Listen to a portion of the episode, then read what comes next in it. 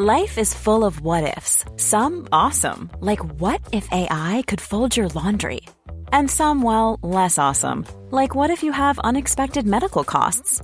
United Healthcare can help get you covered with Health Protector Guard fixed indemnity insurance plans. They supplement your primary plan to help you manage out of pocket costs. No deductibles, no enrollment periods, and especially no more what ifs. Visit uh1.com to find the Health Protector Guard plan for you. Quality sleep is essential. That's why the Sleep Number Smart Bed is designed for your ever evolving sleep needs. Need a bed that's firmer or softer on either side? Helps you sleep at a comfortable temperature? Sleep Number Smart Beds let you individualize your comfort so you sleep better together. JD Power ranks Sleep Number number 1 in customer satisfaction with mattresses purchased in-store. And now, save 50% on the Sleep Number limited edition Smart Bed for a limited time. For JD Power 2023 award information, visit jdpower.com/awards. Only at a Sleep Number store or sleepnumber.com. Sarah and I have talked many times about our desire to age as gracefully as possible, and skincare is a huge piece of that. I spend a lot of time and money thinking about my skin, and I have added Ritual to my routine, which just gives me a lot of comfort. Ritual is here for us. They have created a wrinkle support skin supplement and conducted clinical studies, so we know it's working. They're taking the guesswork out of skincare.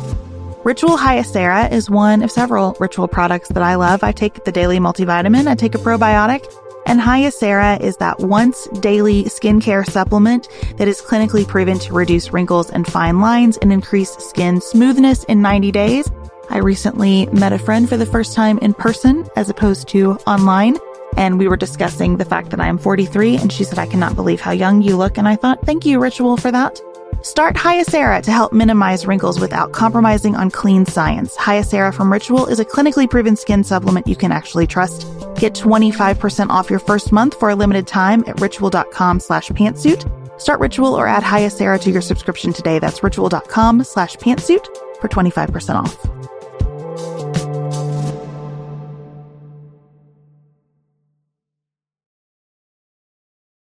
This is Sarah from the Left bringing you a special bonus episode of Pantsuit Politics. We are sharing our conversation on the Sounds Good with Branden Harvey podcast. Branden interviewed us about empathy and nuance, and we really had a lovely time talking to him. And we thought we needed to put it in our feed so you guys could hear the whole thing.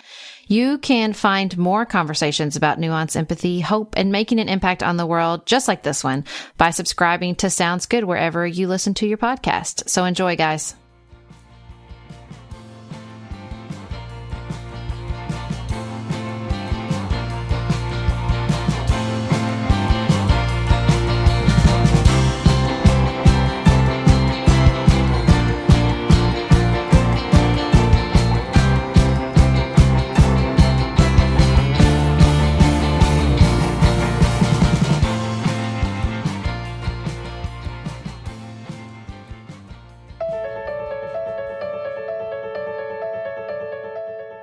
Sarah from the left, Beth from the right. No shouting, no insults, plenty of nuance. This is the tagline behind Sarah Stewart Holland and Beth Silvers' podcast, Pantsuit Politics. You might have heard of it, you might have listened, you might be a subscriber yourself. In November of 2015, right as the political election in the United States was ramping up, these two women with opposing conservative and liberal views began recording conversations between the two of them with the goal of listening to each other first and talking politics second. Ever since the elections, it is no secret that having respectful conversations about politics feels like a novel concept. I would be the first to admit that I found conversations about politics with friends and family oftentimes harder than ever. And maybe we could all admit this to ourselves. Sarah and Beth know this tension full well and have made it their intention with their podcast and with their life to pursue political conversations to learn from each other rather than just walking into discussions trying to win. It feels crazy, but I think that is more important than ever. I'm so excited that this week I get to have Sarah and Beth on the podcast. They came through Nashville and we actually had them into the studio to record and I loved the conversation that we got to have. We dove into this idea of nuance and how we can find a lot more nuance in the world of politics and how we can also find a lot more empathy as well. And I think that these are things that we, especially in this Sounds Good community, have been craving more of. And a lot of our episodes recently have been centered around this. And so I'm just really excited about this conversation. If you're new to the podcast, I am Branden Harvey, and this is Sounds Good, the weekly podcast where we have conversations with inspiring people who are rejecting cynicism and division and using their lives to bring people together. So, without any further ado, let's just jump straight into our conversation.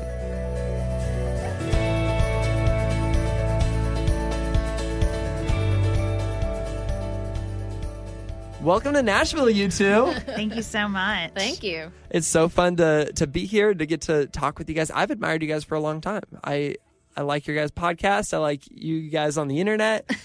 Thank fun. you. I love what you're doing too. I listened to a bunch of your episodes on my trip to the Oh, my goodness. last week, and I loved them. Thank you. That's so fun. Um, you guys are in town for an event. I was telling you guys this before we got started, but right after the election, I was having a conversation with a bunch of friends, kind of like, you know, I think that most of America was about politics and just trying to make sense of everything that's happened in the last year. And uh, we were sitting around the table over drinks and probably chips and guac, and you know, trying to talk about uh, how we can be empathetic and how we can be uh, understanding of, of other people in this country and uh, how we can dive into the nuance of topics. And uh, one of my friends brought up you two. They brought up your podcast and said that it was a perfect example of two people who were coming together to have conversations that mattered. And so that's when I first came to admire you two. And I'm excited to get to talk today because I think what you guys are doing is really important and it's something that I'm trying to learn how to do better. And I think that so many of our listeners are too. Oh, wonderful. Wonderful. Thank you. Yeah. Yeah. thanks. That's such a compliment. That's definitely what we are striving for. It's definitely, you know, sort of our guiding light when we started the podcast. You know, it's not hard to talk to Beth. That's, you know, that's why I do it two times a week. Uh, even though we see um, several issues differently, that's not the hard part. The hard part, I think, is what both of us try to do, even though we come from different sides of the political spectrum. Um, and especially post the election, is put ourselves in the place of people that we have difficulty that it is hard to mm. think about hard to think about where they come from. I live in a very conservative area. I'm a progressive and so it's something i think about a lot. It's really important to me. I was telling you before we got started i used to love the show sister wives and they described polygamy as rubbing your rough edges off. And i think that's what those mm. conversations do. I think it can be a spiritual practice. I think that it is good to live and be and exist and interact with people that are different than you um, to rub your rough edges off, to qu- to make you question where you're coming from, and to um, it's a it's a spiritual muscle just like everything else, and it's good to work it out. Mm. For the sake of audio, really quick, I will say that that was Sarah who just spoke. Sarah from the left and Beth from the right. That's what you guys say, right? I'm loud, and Yes. Beth is Beth is a quiet talker, so you'll be. I have a little bit of a delicious dish voice, as we've talked about many We love Oh, it. that's the good. podcast. That's real good.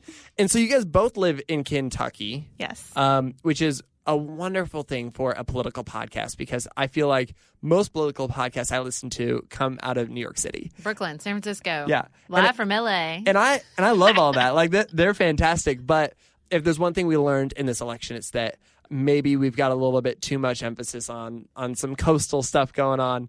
And I'm a West Coast guy, but you know, I think that there's something really special about the fact that you guys are talking about this from the middle of the country and you guys are able to dive into nuance because you guys can experience the full spectrum of things. It's been interesting to have people react to the fact that we're essentially in, you know, what they think of as flyover country when Kentucky is so much at the epicenter of a lot of what happens in Washington, D.C. You know, the Senate Majority Leaders from Kentucky. Um, healthcare in Kentucky has been quite successful under the Affordable Care Act. And then we just elected a Republican governor in the in the November election in which President Trump was elected. And so healthcare is changing dramatically in Kentucky. There's a ton of uh, reporting going on from Kentucky about the impact of healthcare. So it's rural, it's flyover country, but it is also, I think, very representative of a lot of what's going on in the United States and and has an outsized influence in DC in a lot of ways because of Mitch McConnell. That's fascinating. And so let's take it back a little bit. You guys have been doing this podcast for a few years now, but you guys have known each other for a long time. When did you guys first meet?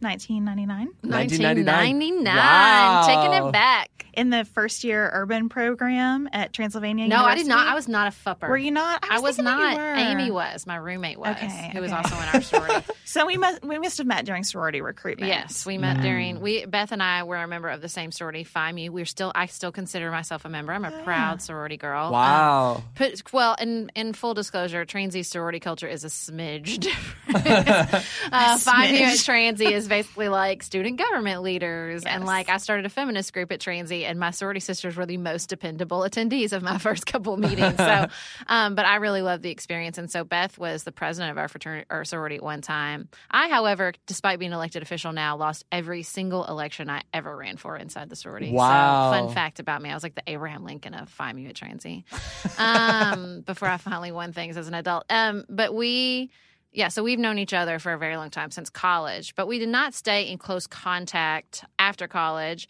It was a, you know, Facebook, bas- all roads lead Yeah. to Facebook. Um, and so after college and once we both became mothers, we started contacting and seeing each other on Facebook. And I- Because you were connecting over both being mothers. Was that well, kind I had it? a blog, so I don't know if that's where you sort of Yeah. stumbled back upon me. I was reading Sarah's blog. I really liked what she was doing with her blog. I think it allowed me to see her as an adult as opposed to a college student. You know, I think Yeah. I think I mean, I was wonderful as a college student. she was wonderful. I've evolved since then. Well, I think we all evolve, right? Yeah. And you have kind of a one dimensional sense of people in college versus what you're capable of as an adult. And I loved Sarah's blog. And so I think during my first maternity leave, um, I started reading Sarah's blog and liking it. And at that point, I started sending her things like, hey, I wrote this thing. If you want to share it on your blog, Oh, that's great. If not, no worries.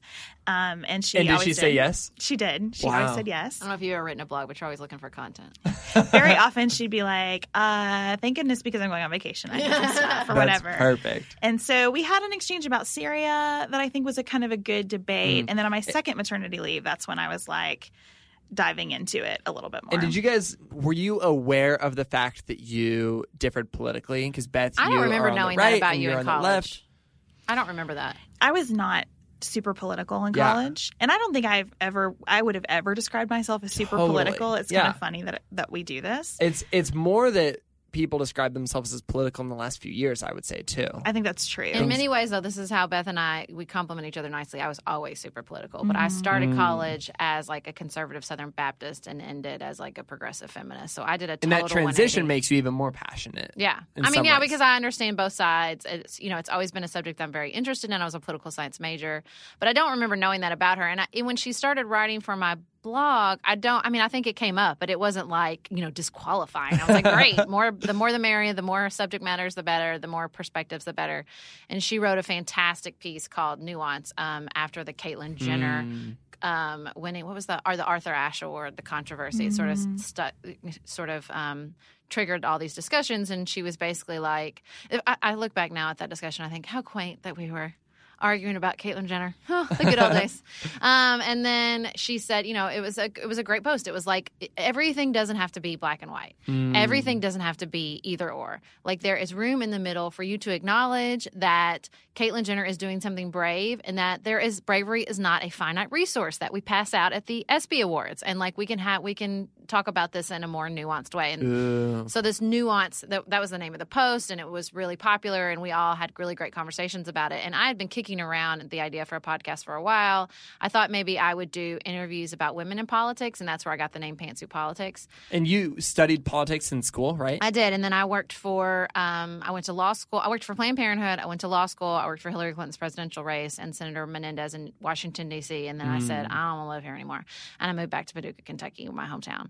Um, and so then. When I was kicking around this idea, and I did one interview, and I was like, I don't like interview podcasts. Um, no, it's not that I don't like. no, I'll take it. interview podcasts. I don't like doing them. It's not. I don't mind some interviews, but I just saw like I sat on that interview for a while and Oh, never totally. did anything with it. And I thought like this is not going to be a passionate situation for me. And so I, um, and then when she wrote that, I thought, oh, what if Beth and I did a podcast together? Mm. And I always tell the our origin story that way. I called her up and I was like, let's just talk and let's just see how this goes. And like 45 minutes in, I was like, okay, good. We're cutting this off because we're not going to talk anymore unless we're recording it. This was great. That's so. amazing. I wish That's I so recorded funny. that first one. I'd give anything for that conversation. Yeah, and do you remember that? Mo- like, what were you thinking when she called you up with that idea? I was thinking, what is a podcast? I mean, it was not a world that I was into, and I had some anxiety about it, honestly. Yeah. Um, I work for a regional law firm. I kind of thought, what's going to happen when I'm just me? I've always been very role driven. Like, I've never had the zeal of the converted Mm. about anything. I've just kind of been me going along. Sarah talks about the That's sorority. my Indian name, Zeal of the Converted. it is your Indian name. That's amazing. No, when I think about the sorority, even, you know, I was kind of dragged into all of the elections. I never wanted to be an officer, but people would say, like, I need you to do this. And I would say, all mm. right. And then I would do it. And so that's kind of how everything in my life has been. And so Sarah called me and said, let's do a podcast. And I was like, oh, I'm nervous about this. But I loved the idea of collaborating with her. I did feel kind of a call to to call out the silliness that I was seeing on social media. When I wrote that post about Caitlyn Jenner, I just kept seeing people say like, "She's not a cancer survivor." I'm like, you don't have to like. That's rude to say like you're not cancer survivor brave, but you're a little brave. I mean, what are we doing? and so. Anyway, I loved I loved the conversation that we had and thought maybe we can do this and maybe like five of our closest friends and family members will listen. Mm. And that's how we started. And i and i did have this moment of committing to myself that if we were going to do this i was not going to censor. There was no point in mm. coming to the microphone if i was going to think about my employer or my Which husband so or my mom. hard. I mean, because I think about that, I, and especially the first year I did the podcast, I would show up to the microphone and be like, okay, what can I say? What can I not say? How vulnerable can I get without hurting somebody or offending somebody or making you know Thanksgiving awkward? and you slowly start to shed that off. But I like that intentionality you went into this with because I think the podcast works because you're able to dive into that. And again, we're perfect compliments because I have no capacity to censor. It's just not a thing. When you're like before the we started, you're like, if there's something you don't want to talk about, I just said, I don't think there's a subject I've ever encountered I don't want to talk about. The more awkward it is, the more I'm like, ooh, let's talk about it. Oh, but okay, so so you start doing this podcast and the heart was what exactly? Somebody on the right, somebody on the left having conversations. And when I my Just elevator pitch to people, which I just gave at the Apple store where I was tending to my laptop, my two year old destroyed, I said he was asking about it, and I said, you know, it's my friend. She's from the right, I'm from the left, and our our our line on the show is no shouting, um, no insults, plenty of nuance. And I always tell people we have. Uh, um, respectful conversation where we don't call each other's names. Novel concept right? And everybody and that's sort of my elevator pitch. People are like oh yeah that sounds great. You know i think it i always describe it when we put the show out there it was like people found us like thirsty wanderers in the desert. Everyone was so mm. desperate for respectful conversation and so desperate for a space in which they felt like they weren't being bullied or manipulated or you know given information in a very with a with a purpose in mind. And i think that when they found that space um, it, it quickly ballooned way past the five family members. Everybody listens but my family members so i sort of have the opposite situation right now Well, I which is good because i talk about my dad a lot. when we use the language coming together a lot right now in America, I think what we tend to mean is people should listen to me and come around to my way of viewing the world. and we never have the goal of convincing each other of something or reaching a conclusion, even. Mm. That's interesting. Very often it's let's have this discussion, and if it ends in I understand my position a little better and I understand your position a little better, and they don't intersect, that's fine. We do agree a lot, and Yeah. sometimes people will comment on like, "Why, gosh, you guys agree too much. Like, can't you debate a little bit more?" And we're like, "No." And I think the reason that we tend to agree a lot is because we try to dive into the issue a little deeper. What What are Yeah. the principles underlying our positions on this? Not just what are the talking points that you could get from any pundit Yeah. sitting and on we any also set. don't treat it like team sports Yeah. we don't we're not opposite each other we're on the same team we're Yeah. all on the same team yeah. it can be the human team it can be the american team it can be the kentucky team And okay, and so if we're all on the same team, what is the common goal of that team? How would you define that then?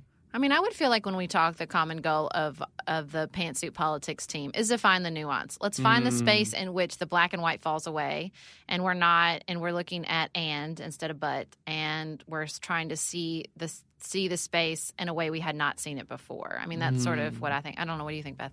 I think that's true, and I also think personal growth for each of us mm-hmm. is is a huge element of what we're trying to accomplish because we are convinced that when we grow personally, we grow collectively. And that doesn't hmm. have to mean, again, that we all agree. I I think that's what's th- that for me is an essential element of the nuance that we never have to all agree to be able to take a step forward.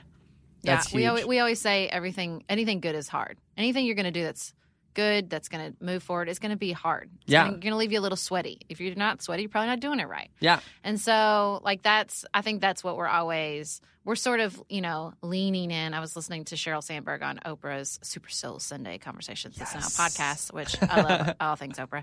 And she was talking about grieving as sort of leaning into the suck. And I think, for better or for worse, where we are as a country is a place in which we need to lean into the suck. We have a lot to mm. grieve, we have a lot to process, we have a lot to move forward as a culture and a society. And and I am proud of the capacity of pantsuit politics in our community to lean into the suck a little bit.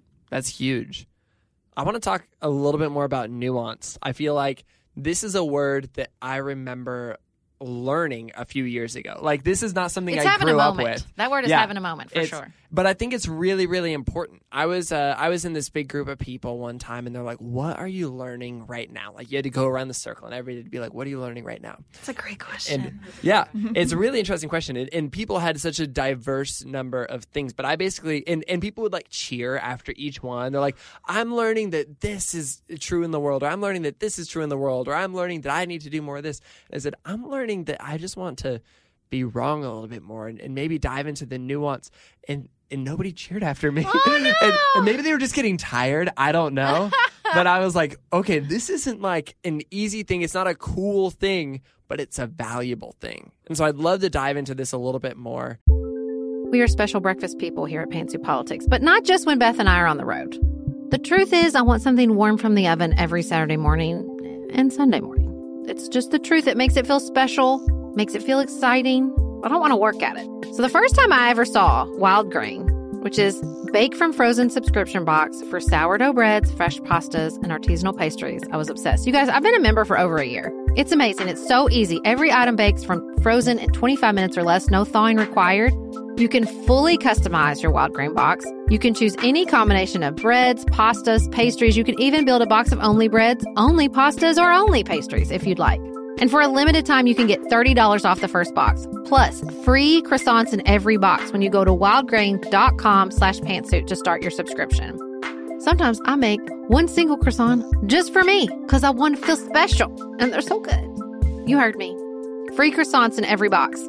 And $30 off your first box when you go to wildgrain.com slash pantsuit. That's wildgrain.com slash pantsuit. Or you can use promo code pantsuit at checkout. Looking for the perfect gift to celebrate the moms in your life? Aura frames are beautiful, Wi Fi connected digital picture frames that allow you to share and display unlimited photos. It's super easy to upload and share photos via the Aura app. And if you're giving an Aura as a gift, you can even personalize the frame with preloaded photos and memories. You guys, I love my Aura frames. I have one in my office. I have one in my kitchen. I have given one as a housewarming gift. I have given one as Mother's Day. Father's Day. They are the most amazing gifts because this app is a game changer, in my personal opinion, in digital frames. It makes it so, so easy to get the pictures on there and even videos. It plays like you're in Harry Potter, you guys. It is the best. I love mine so much. And right now, Aura has a great deal for Mother's Day. Listeners can save on the perfect gift by visiting auraframes.com to get $30 off plus free shipping on their best selling frame. That's A U R A frames.com. Use code PANTSUIT at checkout to save. Terms and conditions apply.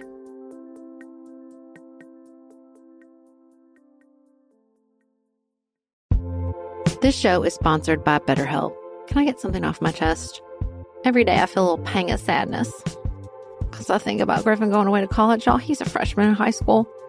This is not healthy or normal. This is why I have it on my list of things to talk to my therapist about. We all carry around these things, big and small. When we keep them bottled up, it can start to affect us.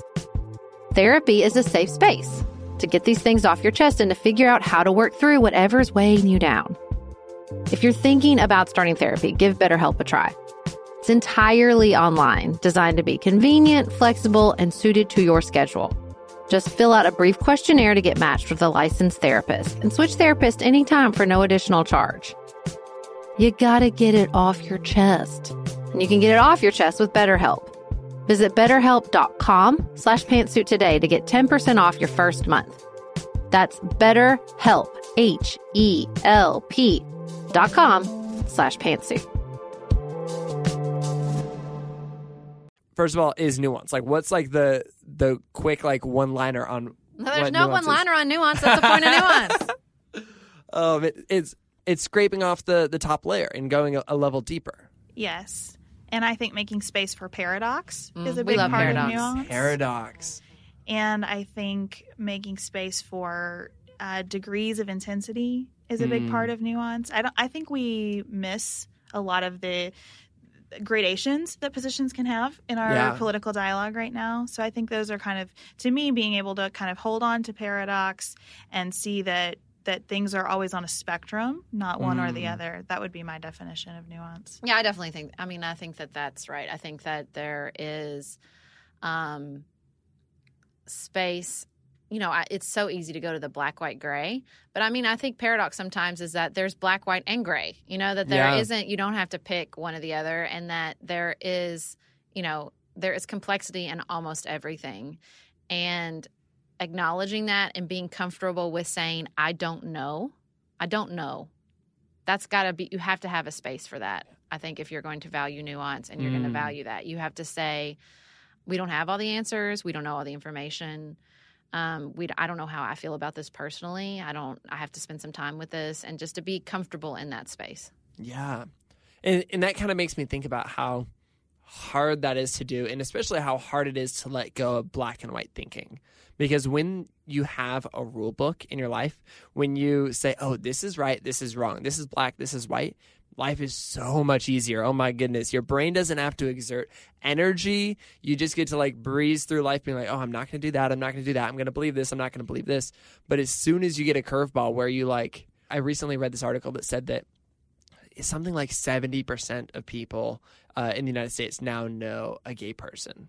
And when you know somebody who's gay, uh, you're more likely to, to think that your gay friend can get married compared to people who don't know somebody that's gay aren't going to think that. And, you know, without getting into the actual politics of this, it's black and white thinking to be like, oh, this is right or this is wrong. But then as soon as you know somebody, you're like, oh, there's a little bit more gray area to this. You've got to now this this idea has a face to it. right Um, and and I think that's true with every single issue. And I think that that is one of the dangers of sort of the self sorting that's going on in the United States Mm. right now. And it's definitely um, why I, part of the reason why I live where I live and why I love living where I live is because it is very easy to say the left is the problem, the left messed it up, the left is wrong.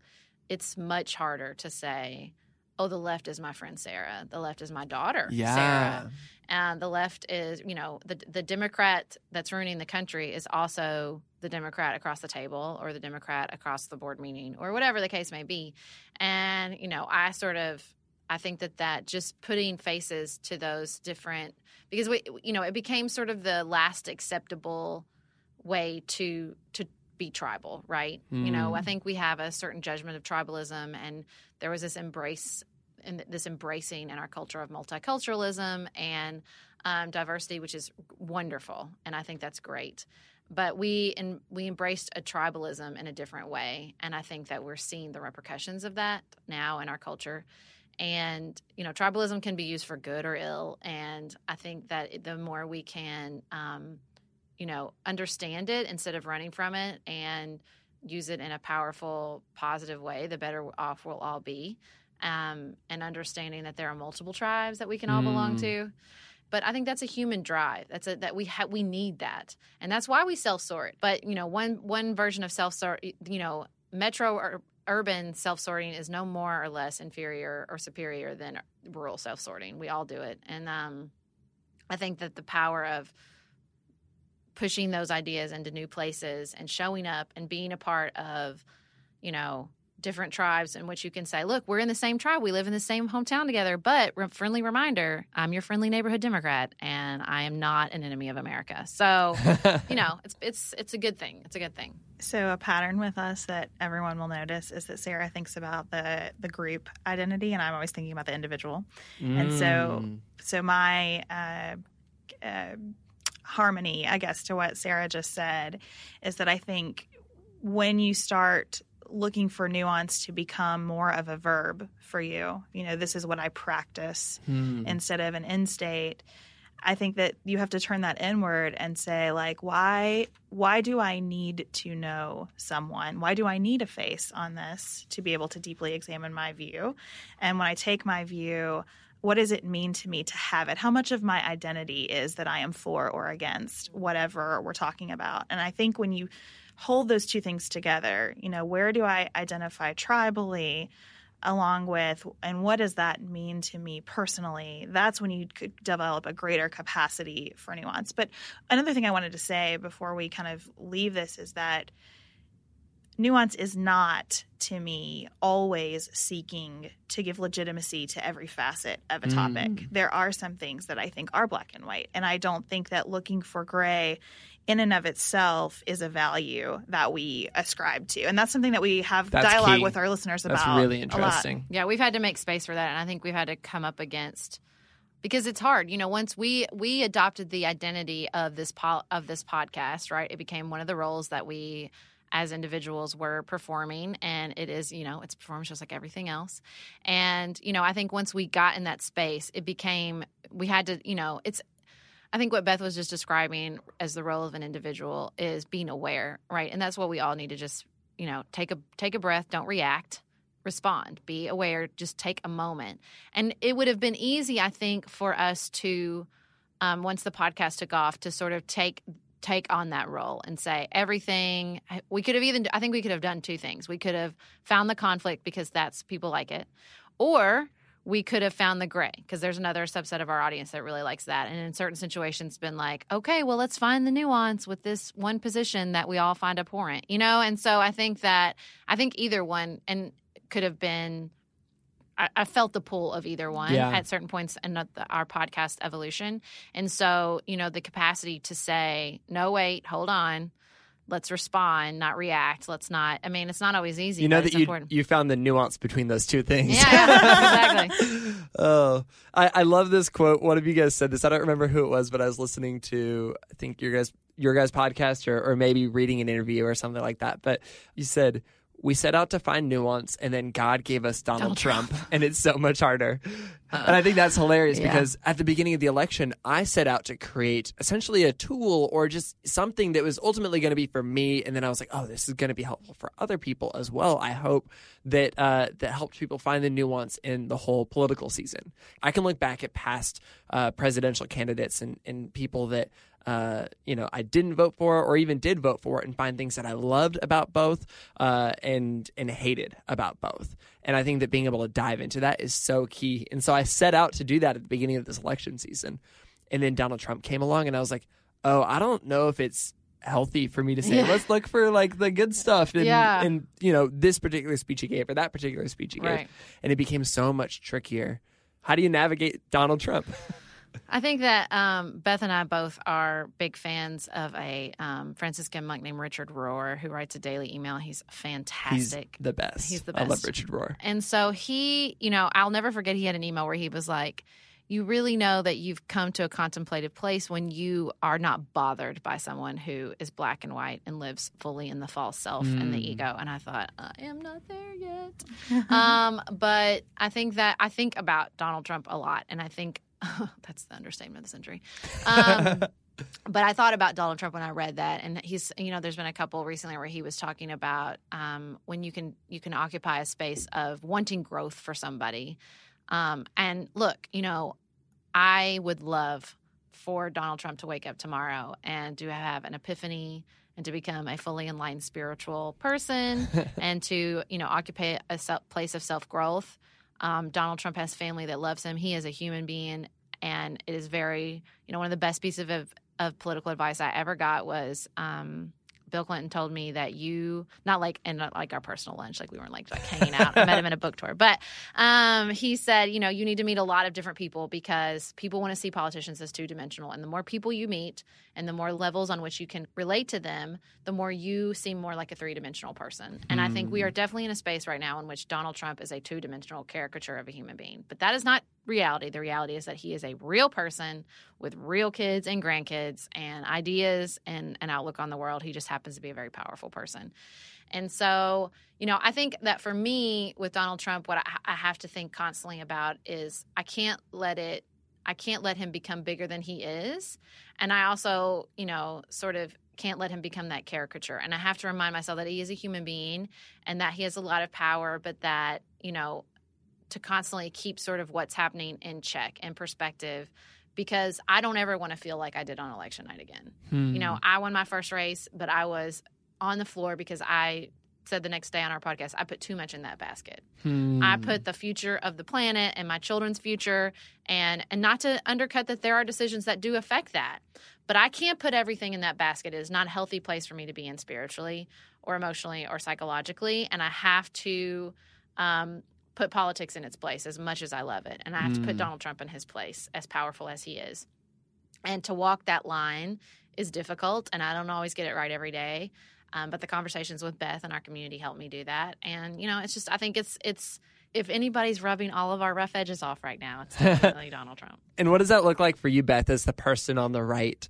Because you guys are talking about this every single week, and and I would imagine that your community, the people in your life, are are more in the Donald Trump camp than uh, than yours are. I'd be surprised, but my dad voted for Donald Trump, so I got some Donald Trumpers. it's been very clarifying for me, I would say. And I have had to think pretty deeply about what it means to be from the right. What why have I been a Republican and what does that mean to Yeah. me? Because I don't see any of myself in Donald Trump. I don't see any of my views in Donald Trump. And it's helped me divorce myself a little bit from that identity. I've I've talked on the show and about what's the, the identity of, of being on the right or conservatism or republic? Like, Yeah, I don't know. I think I'm still answering that question Yeah. because what do any of those things mean right now? You know, none of them mean what I thought they meant. no. And so what I have come down to is look, I don't maybe I don't have a political home and that's okay. You know, maybe this party doesn't represent me anymore and that's okay. I can still own that my views are probably considered right of center because I look at the federal government as a problem solver of last resort. That that is for me the defining trait. What role do I want the federal government to have? That's why we have a lot of space of agreement though. I tell people all the time if I were sitting on the Paducah City Commission with Sarah, I imagine we would be in lockstep most of the time because I think local government has a very important role to play in people's lives. So I'm not um, like a Tea Party type. You know, I, I'm happy to pay taxes. you know, I want the money spent judiciously, but I'm happy to pay taxes, and I, I believe in a social safety net. So it's been very clarifying for me, and I think that's to me the way to navigate Donald Trump is to say what power do I want to give him in my individual journey, and hmm. and that's as little as possible. A and B. I can always be either in a space of growing or shrinking, and I want to be in a space of growing. And I think that when we start to define ourselves as with or against Donald Trump, and that becomes consuming, that is a shrinking mentality. And so that's hmm. not where I want to be. So I can be clear about where I have opposition to what's happening. That clarity, though, does not need to make me consumed by being against something.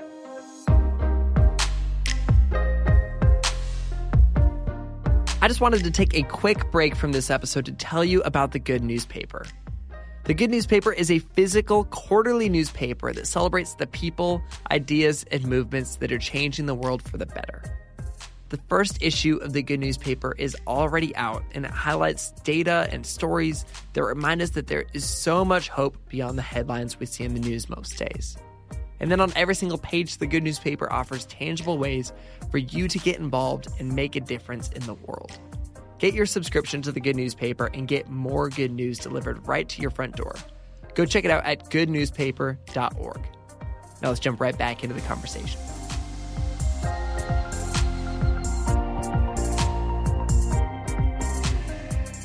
Something else that I feel like you guys have done such a wonderful job of discussing in the midst of all of this uh, is empathy, which is, you know, I think that it'd be fair to say that we live right now in an empathy deficit. And I feel like there's very many people who have a hard time, and this is maybe a, a nuanced thing as well, but being empathetic towards other people. And empathy, you know, I think it's Brene Brown that talks about this, is, uh, you know it's actually like getting down there with people rather than standing up at the top you know like b- getting down in the hole with people and being like okay hey let's like work out of this together rather than like standing at the top of the hole being like oh i feel so sorry for you that's sympathy um, and i think that we're doing fine on sympathy in the world but empathy is something that uh, that I've really come to admire in people in the last few years because I think it's especially hard. Um, but I know you guys have talked about this on the podcast as well. You know, where do you see uh, empathy? You know, in the world of of nuance. Well, I think it's important to recognize that empathy does not equal endorsement. I think we are having like a rejection of empathy in some ways in the larger conversation right now. Uh, following the events that took place recently in Charlottesville, you heard people saying, Are we finished now with trying to understand the economic anxiety of white America? And I hmm. understand that reaction 100%. Understanding it doesn't mean, though, that you embrace it or elevate it or anything else. You can get down in the hole and say, I don't want to be here and maybe you shouldn't want to be here either and let's work together on, Yeah. on what happens next so i think our capacity for empathy can grow in this moment as long as we understand what we mean by that which isn't i empathize therefore you must be correct or i empathize therefore now we agree. It's i empathize so that we can remember we're both human beings and we got to find our way forward together and you're probably not going to change much and i'm probably not going to change much either. And what does that mean for us Hmm. And I think it also that it's almost like what I hear a lot from progressives is empathy and trying to understand someone implies that it's more important. I heard the most amazing quote the other day, and I think it was from Brene Brown on Oprah's Super Soul, endorsing that conversation again, that podcast again. Um, she said, "In a scarcity culture, we look for the extraordinary," Hmm. and I thought that was so good. And I think I see that in so many ways in our political conversation because our political conversation absolutely operates from a scarcity mindset. Partly because it's built into a winner take all electoral system, partly because of the way the news cycle works. And there's a lot of external factors, but you see it a lot. If I give empathy to, or I seek to understand white rural America, that means they're more important. That means I don't have any left. That means we don't care about black inner city. That we don't give them the same kind of. I mean, it, it's not a finite amount, guys. And um, so I think that that you see that sort of that as if empathy was a finite resource, as it's scarce, and we can only give it to certain groups. And um, I will say that I think that you know where I live, that ele- in a county that elected Donald Trump, that voted for Donald Trump, with a lot of conservative people, that they there's a resentment of the idea that, that we have an empathy deficit because in their individual lives there is a lot of empathy and a lot of work and a lot of reaching out to people. You know there's been a lot of really interesting articles about counties that voted for donald trump and hated illegal immigrants. And then when the ice crackdowns came and took these immigrants in their own community they were like oh wait wait wait wait. You know and i used to say that a lot about race in the south. It's they're not so bad except for so and so he's great. You know what i mean? Like yeah. So there's a lot of individual viewing. I you know, that that sort of individual filter. I'm empathy when I know you and I'm looking in your eyes. I'm more than capable of.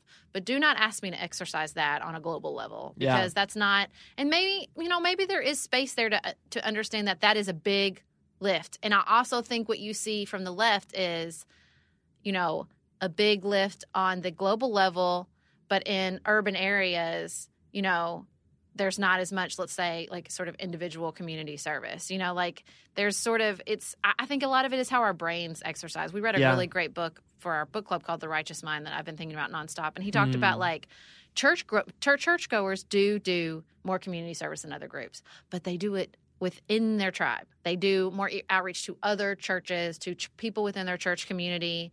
And I wonder if there is some sort of psychological drive there. Like we we are more capable of empathy and giving when they're within our group, right? And Mm. if we, you know, should we fight that? Should we try to grow beyond that?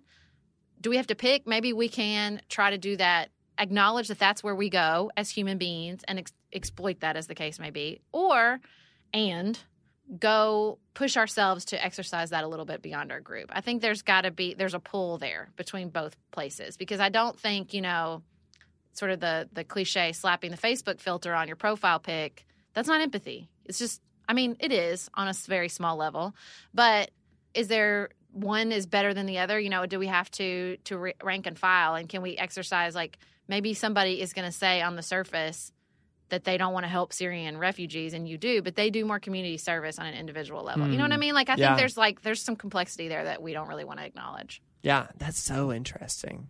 The righteous mind, man, it'll rock your world. You gotta read Wow. Sarah and I have talked many times about our desire to age as gracefully as possible, and skincare is a huge piece of that. I spend a lot of time and money thinking about my skin, and I have added Ritual to my routine, which just gives me a lot of comfort. Ritual is here for us. They have created a wrinkle support skin supplement and conducted clinical studies, so we know it's working. They're taking the guesswork out of skincare. Ritual Hyacera is one of several Ritual products that I love. I take the daily multivitamin, I take a probiotic, and Hyacera is that once daily skincare supplement that is clinically proven to reduce wrinkles and fine lines and increase skin smoothness in 90 days. I recently met a friend for the first time in person as opposed to online. And we were discussing the fact that I am 43 and she said, I cannot believe how young you look. And I thought, thank you, Ritual, for that. Start Hyacera to help minimize wrinkles without compromising on clean science. Hyacera from Ritual is a clinically proven skin supplement you can actually trust. Get 25% off your first month for a limited time at ritual.com slash pantsuit. Start Ritual or add Hyacera to your subscription today. That's ritual.com slash pantsuit for 25% off.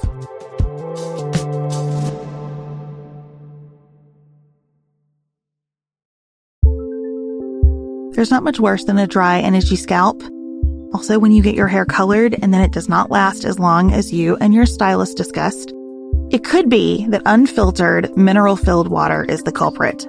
Hard water is a leading cause of damaged hair and dry, irritated skin, and about 85% of the United States uses hard water, filled with dissolved minerals and added chlorine. That's where Canopy's new filtered shower head comes in. Canopy, known for their beauty hacks and reimagined humidifier, has revolutionized the filtered shower head. Dermatologists recommended this unique three stage filtration system greatly reduces contaminants and odors in your shower water, leaving you with healthy hair and glowing skin. Best of all, the Canopy filtered shower head is hassle free. Installation is a breeze, and its unique quick release filter replacement feature allows for seamless filter replacement unlike any others on the market. Go to getcanopy.co to save $25 on your Canopy filtered shower head purchase today with Canopy's hassle-free filter subscription. Even better, our listeners can use code PANTSUIT at checkout to save an additional 10% off your Canopy purchase. Hurry, your hair and skin will thank you.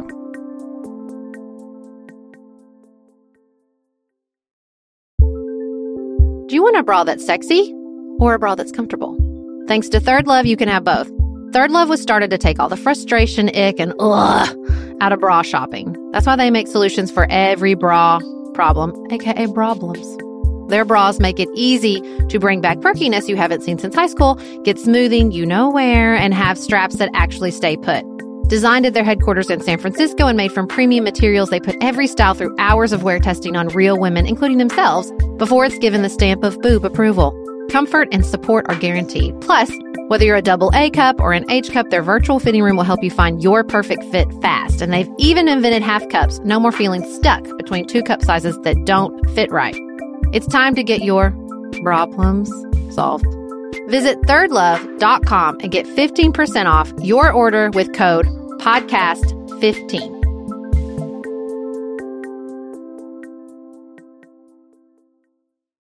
You know, I think the other aspect of empathy is that you can have empathy without it necessarily leading you to a policy conclusion. Mm-hmm. And often empathy mm. doesn't make great policy. Something that we struggle through a lot as we talk on the show is in countries where people are being oppressed and we have empathy for those people, it creates in you this desire to do something. And sometimes the United States military doing something would not help those people. But but the empathy that we have creates that policy desire to try to do something. Um, and so I think keeping empathy in its place, again, understanding what it is, not overcomplicating it, I, to me, it is just plugging into this notion of shared humanity that doesn't always lead to a particular conclusion. Yeah. And I think there's some really interesting writing. I mean, you'd think I was the one from the right right now, but um, from the conservative movement, we talk a lot about Arthur Brooks and the conservative heart, saying it's not that I'm not empathetic to the poor or to people who live in poverty, but are we really helping them? Hmm. Are we really, what is our goal? Are we meeting it? Yeah. Because it's certainly not immoral. And I don't know if it's all the way wrong to say that the social safety net has harmed people as well as helped them. And so to consider that carefully and to think where are we going? What are our goals? To sort of take the the millennial innovation mindset, fail quickly, fail fast, figure out what's working. And it, look, our federal government is not exactly well positioned to do that. Um, I don't think that all those solutions can come from the local level either. I can tell you, as the, the Paducah City Commission is not ready for that lift. Okay, like we're not up for it. Um, but you know, where do we walk that line? Where do we figure that out? And where where do, where do our institutions need to change in order to, to be more adaptable and to figure out those those problems? And I think this applies to the social na- safety net, but applies to empathy on a much more personal level as well, and in lots of context. You hold empathy as one value. Next to it, you hold agency, and an agency should be a natural outgrowth of empathy. So I've plugged into my shared sense of humanity with this person, which means that person deserves as much agency as I have. And what does that lead me to next? Hmm. I mean, and I know that ever the, the new the new hip trend is to beat up on JD Vance and Hillbilly Elegy. Everybody that's that's the, everybody's new favorite parlor trick. But one of my favorite things that he writes about in that book is the role of agency in people's lives. And the part of that book I will always take with me is he said, when you are a Democrat and you say the government is the solution to everything, you remove agency. And when you are a Republican and you say the government is the problem in every person's life, then you remove agency. Both of those, presenting the government as either the sole problem or the sole solution, removes agency from people's lives. And people need agency. They need to feel like they can solve their own problems. Wow. And I love this idea of when you dive into, again, bringing it back, the nuance, Nuance. of all of this. Yeah, let's all say it together. nuance. Nuance. Um, oh, I can't believe I just got everybody to do that. That's wonderful. but when you dive into the nuance, I think that that's really, really powerful because if we could all do that, if we could all come together, I think that's where the impact can happen. That's where we can solve the problems. And I do want to say, though, it's not, like I said, anything good makes you a little sweaty. It's not easy. No. So often I can, I talk, I, and I like this sensation, and I very much like to see other people do this, but you can feel your brain kind of bumping up against the wall. Like you can just kind of feel your brain being like, uh uh-uh. uh no, no, no, no, no, no, no, no. No, I don't want to do this. This is not the way my world works. This is not my understanding. You know, my understanding is that good, progressive people live in big cities. And, you know, I mean, like you can feel people doing that mm. and you can hmm. feel that oh no i don't i don't mm, I, this is the word this is the rule i've written for myself in my life and you're messing with it and i don't like it because our brains don't like that uh, they, not to the righteous mind but go back to that he talks about you know our brains are big elephants big animal instinct emotional elephants and we have a little bitty logical person trying to steer the elephant and so i think you know you can feel your elephant be like, I don't want to go that way. I'm not going. to You can try, hmm. but I'm an elephant and I'm in charge. and so I, it's you know, but if you can find the elephant pushing back, you're probably going the right way. You know, like Mm. push into that, lean into that. Well, Branden, I, I know one of the things that you're really interested in is hope. And I think hope has a lot to do with our brains hitting that wall because I think a lot of us have lost hope that there's anything for us on the other side of that wall, or that even if we reach the other side of that wall, we can do anything about this. What good is it for me to challenge myself in this way when I'm not a senator, when I'm never going to be the president, or whatever the case may be? And I think we forget how influential we are to each other when we're asking these big questions. Mm.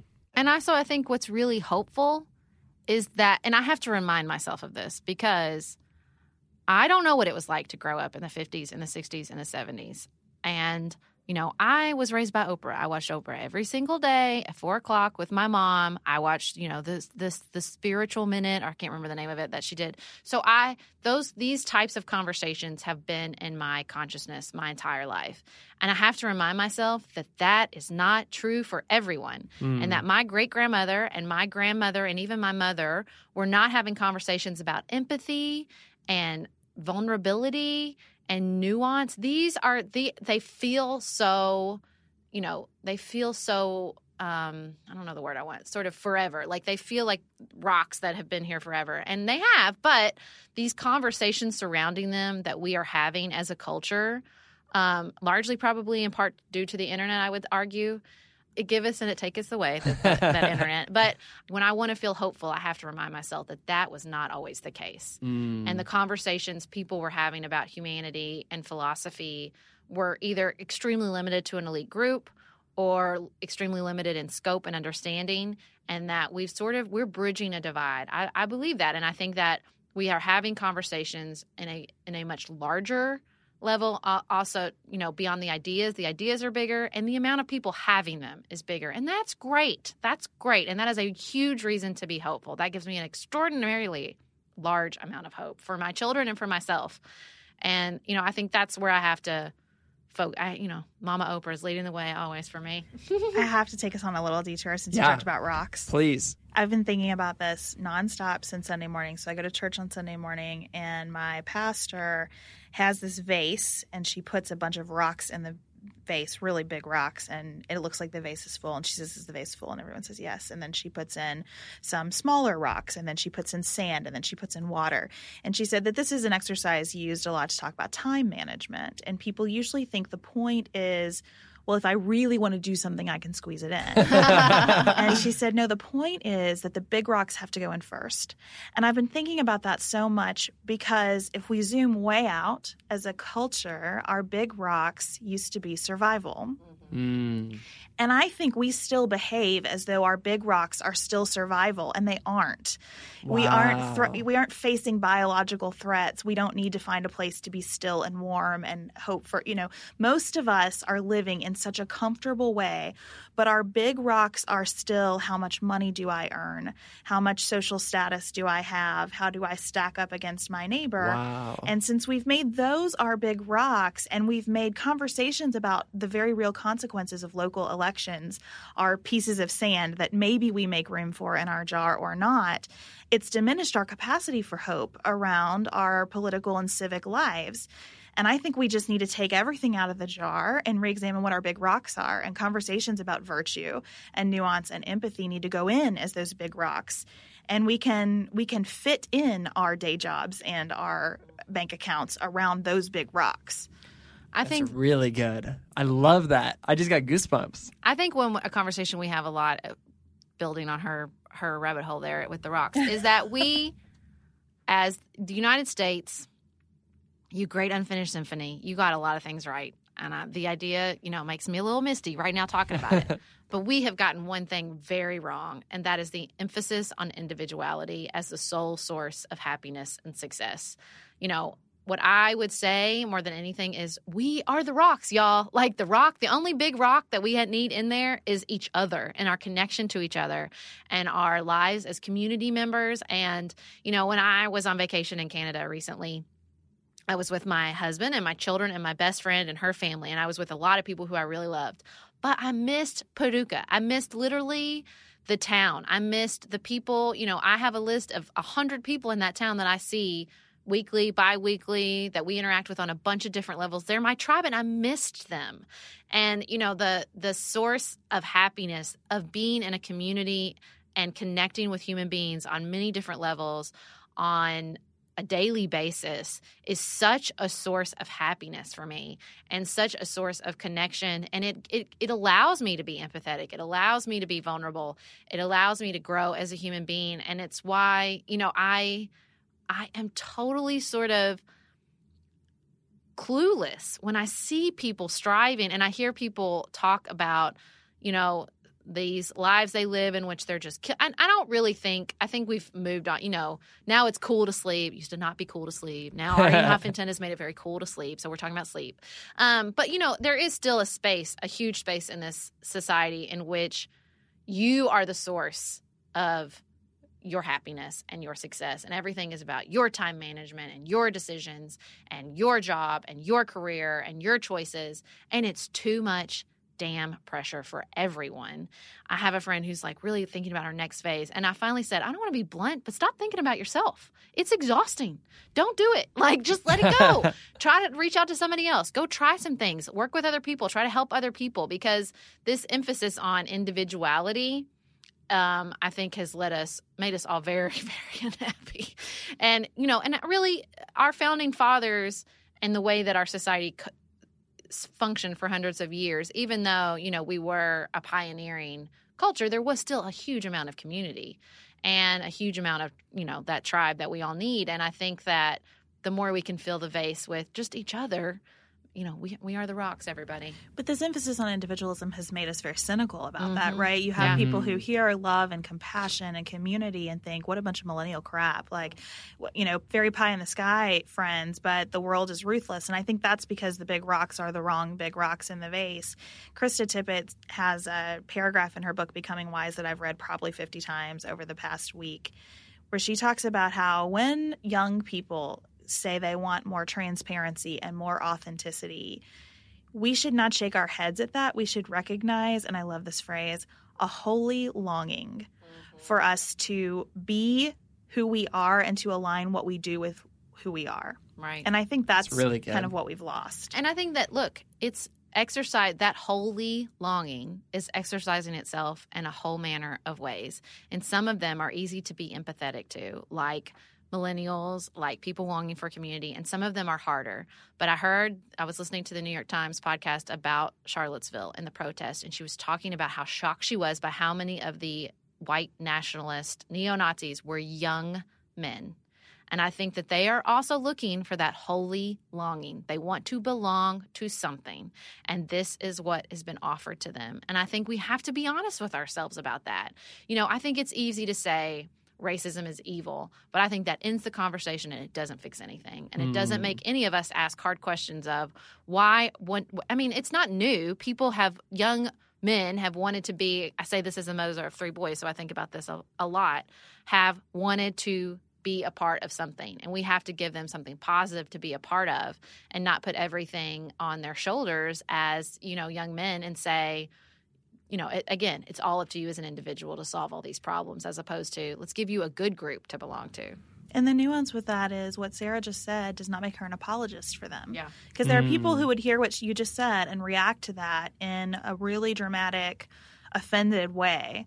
And the truth is, again, empathy is not endorsement. You can understand what motivates these folks without saying, and that's okay. Your mm-hmm. coda does not have to be, and that's okay. It's still not. right That's really good. Man, oh my goodness. I just I'm just like left like so happy by this conversation. I love that we got to talk about all of this. Um as we kind of finish up this conversation, what can we leave people with? You know, what if people were to take one action step this week to find a little bit more nuance in their lives, to take a step towards coming together, to to actually have conversations with people? What might that look like? Like, what's a really practical way for people who are maybe trying to tiptoe into this to to kind of dive in? So a few months ago, we did a challenge called Exit the Echo Chamber, and there were lots of little steps you could take depending on your level of comfort. Hmm. So, you know, a, a good place to start is to read a new source that you don't usually read that represents a perspective that you do not share. That is always a positive exercise. I mean, not in the moment, but in the long run. um, it is not positive to like listen to Fox News if you are a progressive person, but it's an important exercise. So I think that's an easy step is to sort of um, tiptoe outside of your media environment. Um, and then, do you want to talk about some of the bigger ones that we did through the challenge, Beth? Well, we talked about empathy mapping, where you actually take some paper and a pencil and try to put yourself in someone else's shoes. And I think that was really helpful. We talked about writing a letter and then ultimately having a face to face conversation with someone you passionately disagree with. I would say that that is a good uh, roadmap. You can kind of take a step towards that final level of having this conversation like you guys do every week. And I think very foundationally, the first thing before you tiptoe into any of that, and what I would always want to leave people with is you're okay. And like just starting with, mm. I'm okay. And I'm going to go read something that I disagree with, and I'm not going to lose anything mm. because of that. That to me is the point of exit the echo chamber. You understand nothing is lost because I took a second to think about this differently. And you know what? Even if I change my mind somewhere along the way, which is not the goal, but if I do, or if I'm challenged, or if I realize something that I thought before might be totally divorced from facts, I'm still okay. And I think the more we remember we're okay, the greater our capacity for nuance becomes. Yeah, because you can't enter it from a defensive position. If you come in it with defensive and that scarcity mindset, you're gonna it's it's it's gonna be much harder to take something positive away from it. I would say.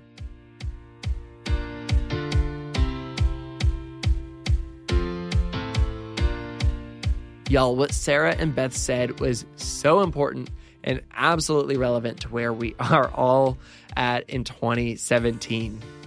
I absolutely love that these two powerhouse women are unafraid of conflict and fiercely advocate for the presence of nuance in our day to day conversations, especially when they're about politics, because I think that we need it there more than anywhere else.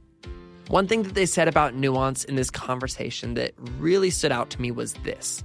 They said, an essential element of nuance is that we never have to all agree to take a step forward. Anything hard is good. If you're not sweaty, then you probably aren't doing it right. I think that's really funny. And isn't that so true? When we don't have the goal of convincing the other person of something or reaching a conclusion when we're talking about politics, it can be an incredible opportunity to learn. I love that. And I love these action steps that they gave us about what to remember when we move toward nuance. I wrote them down. They said, number one, if you read something that you disagree with, nothing is lost. Remember that you are okay. Number two, read from a source that you do not usually use and from a perspective that you do not normally share. And number three, finally, maybe you can find the capacity to write a letter to someone you passionately disagree with. I think these are really interesting. If we all do this, who knows what might happen? This was such a good conversation. Make sure that you find Sarah and Beth on Twitter and Instagram. But more importantly, make sure that you check out their podcast, Pantsuit Politics, on Apple Podcasts or wherever you listen to podcasts. If you're new to Sounds Good, we'd absolutely love for you to stick around. If you liked this episode, you're definitely also going to love two of our most recent episodes with poet Anis Mojgani and fellow podcaster and writer Dylan Marron, both of whom are incredible people and they both really understand the power of empathy. This podcast is created by me, Branden Harvey, as a part of Good, Good, Good, a community that believes in the power of celebrating good news and becoming good news. You can get lots of hopeful stories on social media by following us everywhere at, at Good Good Good Co. We also create a beautiful quarterly newspaper that celebrates the people, ideas, and movements that are changing the world for the better. And you can order it today. Check it out and see what else we do at Good Good Good at goodgoodgood.co. And on that note, that is a wrap for this week's episode. Go out and do some good this week, and we'll be back next week with another inspiring conversation with an incredible person. Sound good?